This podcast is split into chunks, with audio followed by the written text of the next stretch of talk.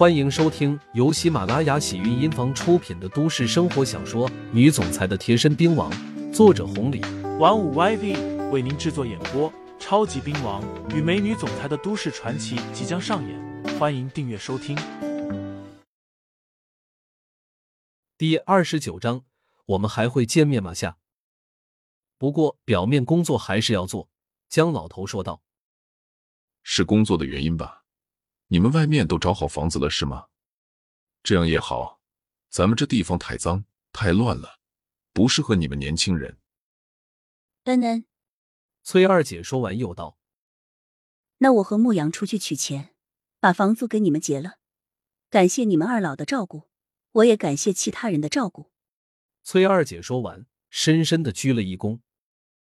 这孩子又不是生离死别了。以后还可以再来玩。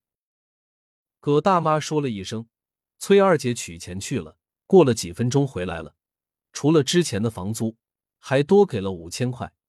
姜老头他们不愿意要，不过崔二姐坚持，姜老头二人最后还是收下了。回去的路上，气氛有些沉重。江宇飞一直低着头不说话。至于其他人，也是三三两两的聊着。到了大棚区之后，各回各家了。刘牧阳和崔二姐在收拾东西，收拾好了行李，二人朝着楼下走去，和江老头打了招呼，还有葛大妈、王叔他们，然后离开了大棚区。牧羊哥，江宇飞冲了出来，大声的喊道。刘牧阳回头笑了笑，江宇飞闪着泪花，大声的问道。牧羊，我们还会见面吗？会，重重的点头。江宇飞喊道：“牧羊哥，那你还会来看我吗？”会。牧羊哥，回去吧。刘牧阳说了一声，拉着崔二姐走了。至于身后的江宇飞，一直目送着他们离开。刘牧阳，没看出啊，魅力不小。崔二姐开着玩笑道。哪里哪里，我都看出来了。这才几天，小妮子就喜欢上你了。不过话说回来，江玉飞倒是真挺不错的，年轻有学问。牧羊给你当老婆，你看成吗？二姐，你这是嘲笑我吗？人家哪能看上我？扯！崔二姐说道。以前我不知道那就算了，现在连七爷都给你赔礼道歉了，咱腰包也鼓了，有啥配不上的？我说是那小丫头配不上你才对。刘牧阳倒也不多说，对于这问题，他不是太感兴趣。崔二姐可就不一样了，还在喋喋不休的说着，最后这才说道：“不过牧阳，你也别着急，咱们现在手头有点钱了，等将来赚了钱，那江玉飞还不贴上来？就算他不贴上来，还有其他更好的呢。”二姐，你说的是？咋这么敷衍呢？